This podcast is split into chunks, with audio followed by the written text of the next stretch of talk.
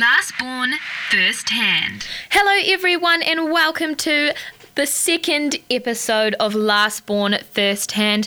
Now, for those of you who don't know what it's about, it is all about me being the last born child of six kids. Yes, I am the youngster. Uh, it is everything from my opinion on being the youngest to other people's opinions on being the youngest and how I've dealt with and coped with being the youngest child in my family. I am the baby, I am the youngster, I'm the little one, number six, little Hannah. My brother's name's Ralph, so I'm often referred to as a little, little Ralphie. Do I have a name? I'm not sure. I'm Hannah, everyone. So, episode two of my podcast, what I want to be talking to you guys about today is the real nitty gritties of being the youngest child, of having those siblings being above you. One note that I want to touch down on is going to school. That's that's no easy feat, you know. Anyone going to school firsthand is, you know, it's a stressful time. But when you've got five older siblings, you know, you go to school and you say your last name. Oh, you're so and so's sister, are you? Yes. You know, that can either go two ways. Oh my goodness, uh, do did they not like that person? Did they like them? But oh, you know, how oh, how am I gonna? Oh, do I say yes? Am I their brother? Am I their cousin? I'm not sure. You know, like what am I? No, but anywho, um, it's always been good for me. I am very lucky to have a great set of siblings. Another note I want to touch down on is never running out of clothes. I always had an, an abundance of clothes, especially me and Abby. We would always share. But now that we're all we're all like the same size so we all just share clothes now. So that's great. You know, that's what you want. Why should I go buy a new dress when I've got four sisters that can, you know, Heidi Mike, come come show me your clothes. You know, no, that is great. Uh, another thing that I want to talk about is getting in trouble for everything. I don't know what it is, but I feel like the blame always gets chucked on the little child. Jimmy, you haven't done this, go do that. No, but I don't know what it is. You'll be like, Mum, I done really good on this test. Oh yeah, that's just that's glazed over. Someone else above me. Oh yeah, I got bloody bees, you know, and they'd be like, Mum would be like, oh wow, Olympic medal for you, and I'd just be like, what? I've literally just told you I got the best in the class, Mum, but you know, I think parents have some sort of high hopes for the littlest child, like you are the last one do us proud. You've got to do us proud. You know, you're leaving this little leg- legacy going. But it's like, Mum, you slacked off back when I was two. You can't, you can't try put that on me now. This week on my podcast, I thought, who can I talk to about being the youngest child?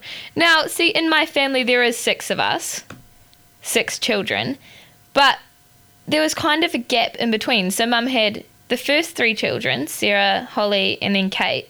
And then, no shit, 12 year gap. She waited 12 years and then she popped out Ralph and then Abby and then me. So, Kate, my sister, she was in fact the youngest child for 12 years. So, I thought, who better to get in and talk about being the youngest child than my sister, Kate, who can also tell me about me being the youngest child and all the things she's felt about being the youngest child. So, Kate is joining me here now, all the way from Australia. How are we, Kate? Hey, Han, I'm great, thank you. That's good, that's good. Thanks for inviting me on your podcast. Great to be here. Now, you are the youngest child, technically, of the first batch of children. That's right, so much like yourself. I was uh, the youngest um, until Ralphie came along, so youngest for 12 years. A couple of similarities between between us. Definitely, I agree 100%. 12 years is a long time. So, what are the things that you noticed about being the youngest child when you were the youngest child for that time? Yeah, I think you get really used to being the baby of the family, and my nose was a little bit out of joint when when Ralphie came along. But what, what I think about being the youngest is you're just always striving to keep up to your older siblings. Mm. That doesn't mean that you think you're superior in any way, but you just you want to be as fast as, as smart as, and all the rest of it. So I think in terms of growth, you're just always pushing to go that extra mile to keep up with them. And I really saw that with you as a wee tacker. As a wee bit. Exactly that. You know, you were just always challenging yourself to keep up with Abby and Ralph. And, Definitely. yeah. As well as you older three.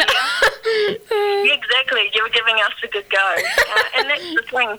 You don't want to be left behind and you think, well, age is no barrier. Um, so you are, you know, when we're talking about you as a baby, you're walking faster and talking sooner just because you're picking up on things that much faster. Mm, definitely. Like I, I said last time, I think that I've got so much more knowledge just from everyone else feeding me their little how they perceive things. So I definitely picked up a lot more things than the average child. I think. Yeah, I think so as well. You're quite inquisitive, and I thought I was much the same, always asking questions because you want to you want to gain that knowledge and get better. So I think I think traits of a younger child, you're just striving to, to be at the level of your older siblings. Definitely, that's definitely the major one that I have been finding myself.